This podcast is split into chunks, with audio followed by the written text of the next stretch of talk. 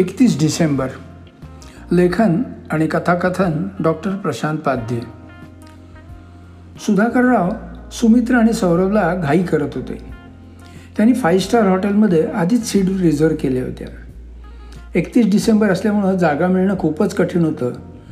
पण सुधाकरराव नेहमीच वरच्या सर्कलमध्ये वावरत असल्यामुळं फक्त एक फोन केल्यानंतर काम झालं होतं. मात्र त्यांना तिथे दहाच्या आत पोचणं गरजेचं होतं. हॉटेलपर्यंत पोहोचायला इयर एंडच्या गर्दीमुळं तासभर तरी लागणार होता म्हणून ते आठ साडेआठपासूनच घाई करत होते. सौरभला त्यांचं वागणं जरा विचित्र वाटत होतं. नेहमी अगदी कडक शिस्तीत वागणारे बाबा आज जरा मवाळ झाल्यासारखे वाटत होते. त्यांची ओव्हरऑल बॉडी लँग्वेजच त्याला वेगळी वाटत होती. शब्दावर जोर देऊन बोलण्याची कधीकधी दोन वाक्यामध्ये जास्त पॉज घेण्याची त्यांची लकब आज गायब झालेली होती. आज ते अगदी सामान्य माणसासारखे बोलत आणि वागत होते. हॉटेलात गेल्यावर आधी स्वतः खुर्चीवर न बसता त्यांनी बायको आणि मुलासाठी खुर्ची ओढून बसायला दिली. बोलताना मध्येच ते सौरभच्या पाठीवर थाप मारत होते टाळी देत होते. सगळंच जरा अजब होतं. त्यांनी सगळ्यांसाठी वाईन मागवली तेव्हा तर सुमित्रा आणि सौरभला आश्चर्याचा धक्काच बसला. वाईन आल्यावर त्यांनी स्वतःच ग्लास दोघांकडे सरकवले. अरे लाजू नका घ्या. तुम्हाला आवडो किंवा न आवडो माझ्यासाठी घ्या. थोडी वाईन पोटात गेल्यावर छान वाटेल घ्या घ्या. चिअर्स सगळ्यांनी ग्लासला ग्लास भिडवले. सुमित्र आणि सौरभनं तोंड थोडी कशी तरी करत वाईन घशाखाली उतरवायला सुरुवात केली. त्यांचे ग्लास अर्धे रीते होईपर्यंत सुधाकररावांचा दुसरा ग्लासही संपायच्या मार्गावर होता. दोन ग्लास संपल्यावर मात्र त्यांची स्पीड कमी झाली. मध्येच ते वर लटकणाऱ्या झुमराकडे टक लावून पाहत बसत होते. त्यांच्याकडे पाहिल्यावर वाटत होतं की ते मनातल्या मनात शब्दांची जुळवाजुळव करत आहेत. त्यांना काहीतरी सांगायचं आहे आणि शब्दांच्या मालगाडीचं शंटिंग अजून जमलेलं नाही. बाराला अजून पंधरा वीस मिनटं होती त्यांनी एकदा सुमित्राला आणि सौरभला गाडीतून काहीतरी आणायला म्हणून बाहेर पाठवलं. ते गेल्या गेल्या लगेच खिशातून कागदाच्या तीन पुड्या काढून एक एक प्रत्येक ग्लासात टाकली आणि पटकन स्टररनं ढवळलं. आता ती दोघं परत येईपर्यंत सुधाकरराव शांत झाले होते. आजचा शेवटचा दिवस आहे. मजा करा. पुन्हा असा दिवस येणार नाही आहे हां मला तुमच्याशी काहीतरी बोलायचं आहे तुमच्याकडे काहीतरी कबूल करायचं आहे तुम्हाला आपल्या घराचं आत्ता जे चित्र दिसतंय ते खरं नाही आहे मी पूर्ण कर्जबाजारी आहे. माझ्या डोक्यावर आपल्या फॅक्टरीसाठी घेतलेलं ऐंशी लाखांचं कर्ज आहे. आपलं घर गहाण आहे. मी धंदा नीट न चालवल्यामुळं कर्जाचा एकही हप्ता फेडू शकलेलो नाही आहे बँकेची जप्तीची नोटीस कालच आली आहे आपलं घर आणि फॅक्टरी दोन्ही जप्त होऊन त्यांचा लिलाव करण्यासंबंधी बँकेनं पत्र दिलं आहे त्यांनी एकतीस डिसेंबर ही शेवटची तारीख दिली होती पण आजही मला त्यांना पैसे देणं शक्य झालं नाही.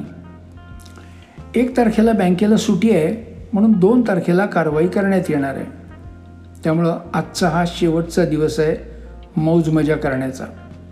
आजचं हॉटेलचं बिलही मी क्रेडिट कार्डावर देणार आहे आणि त्याचं पेमेंट ते तर मी करू शकणार नाहीच आहे. बरं मी जरा वॉशरूमला जाऊन येतो. म्हणून ते गेले. सुमित्र आणि सौरभ अवाक झाले होते. सुरुवातीला त्यांना ही सगळी गंमत चालली आहे आणि हा ड्रिंक्सचा परिणाम असावा असं वाटलं. पण नंतर त्यांच्या चेहऱ्यावरचे भाव पाहिल्यावर त्यांना बोलण्यातील सिरियसनेस जाणवला. तेवढ्यात सौरभही वॉशरूमला जायला उठला. जाताना त्याचा ग्लास खाली पडत होता पण त्यानं पटकन तो सावरला आणि पुन्हा टेबलावर ठेवला. एनिवे तो जवळजवळ संपलेलाच होता. सुधाकरराव परत आले आणि त्यांच्या मागोमाग सौरवही आला. चला संपवा संपवा आपापले ग्लास. पुन्हा एक राऊंड होऊन जाऊ द्या. सुमित्रानं आपला ग्लास कसा तरी संपवला. सुधाकररावांनीही संपवला. त्यांना सौरभचा ग्लास रिकामाच दिसला. ते खुश झाले. त्यांनी पुन्हा वाईन ऑर्डर केली. आणि वाईन आणि जेवण दोन्ही एकत्र झालं. तसं सगळ्यांनी पोटभर जेवण केलं पण त्यात मजा नव्हती. सुमित्रा आणि सौरभच्या डोक्यात आता पुढे काय होणार याचे विचार गोळत होते. सौरभ अजून नोकरी किंवा काहीच करत नव्हता. घर आणि फॅक्टरी गेल्यावर राहायचं कुठे आणि खायचं काय हा मोठा प्रश्न कसा सोडवायचा हेच त्याला कळत नव्हतं. बाबा तुम्ही आम्हाला तुम्ही आम्हाला फार मोठा धक्का दिला आहे हे सगळं खरं असेल तर यानंतर आपण राहायचं कुठे? खायचं काय? बाबा मला नोकरी पण नाही आहे नाही नाही नाही काही काळजी करू नका. तो प्रश्न येणारच नाही. मी आपल्या ग्लासात विषयाच्या पुड्या मिक्स केल्या आहेत. आपण घरी जाऊन झोपू तोपर्यंत हळूहळू त्याचा इफेक्ट होईल. आपण उद्याचा सूर्य बघूच शकणार नाही. मग राहायचं कुठे आणि खायचं काय? हा प्रश्नही पडणार नाही. सॉरी मी माझ्या परीनं खूप प्रामाणिक प्रयत्न केले पण मला सगळीकडे अपयश आलं. धंदा व्यवस्थित चालू नये लोकांकडून पेमेंट्स आले नाहीत. लोकांना दिलेले पैसे परत आले नाहीत. उधारी वाढली. बँकेचं रिपेमेंट झालं नाही. आणि कर्जाचा डोंगर वाढत गेला. आता सगळं इतकं वाढलं आहे की माझ्या आटोक्याबाहेर गेलं. आहे मला माफ करा. मी तुमचा गुन्हेगार आहे. पण तुम्हाला यापुढे हालात दिवस काढायला लागू नयेत आणि लोकांपुढे मान तुकवावी लागू नये म्हणून मी हा शेवटचा आणि हुकमी एक्का शोधला. तेवढ्यात घड्याळाचा काटा बारावर गेला. एक क्षण सगळे लाइट ऑफ करण्यात आले. सौम्य म्युझिक सुरू झालं. हॉटेल बाहेर फटाक्यांचा कडकडाट सुरू झाला. सगळी माणसं एकमेकांना नवीन वर्षाच्या शुभेच्छा द्यायला लागले. कुणी ओळखीचं असो वा नसो सगळेच एकमेकांशी बोलू लागले विश करू लागले. काही जण बँडच्या तालावर हलकी पावलं टाकत नाचू लागले. सुमित्राचा हात धरून सुधाकरराव डान्स फ्लोअरवर गेले. सौरभ शांतपणे सगळीकडे नजर फिरवत बसला होता. तेवढ्यात एक मुलगी आली. ए तू एकटाच आहेस काय? मी पार्टनर शोधते. येतोस माझ्याबरोबर? हे तू सौरभ ना? अरे आपण एकाच कॉलेजात होतो. मला ओळखलंस? हो म्हणजे पण नक्की कोणते सांगता येणार नाही. अरे मी सोनिया. तुला एक वर्ष ज्युनियर होते. तिने हलकेच त्याचा हात धरून उठवलं. तो त्याच्या नकळत तिच्याबरोबर कधी नाचू लागला ते कळलंच नाही. म्युझिकची गती हळूहळू वाढत होती. सुधाकरराव सौरभ आणि सुमित्रा सगळेच काही वेळ त्यांचे दुःख विसरले होते. ती मुलगी सौरभच्या छातीवर आपलं डोकं टेकून मंद पावलं टाकत होती. म्युझिकच्या स्पीडशी तिला काहीच देणं घेणं नव्हतं.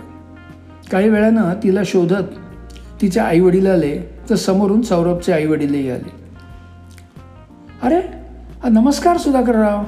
हॅपी न्यू इयर सुधाकररावांनी त्यांना पाहिलं ओळखलं.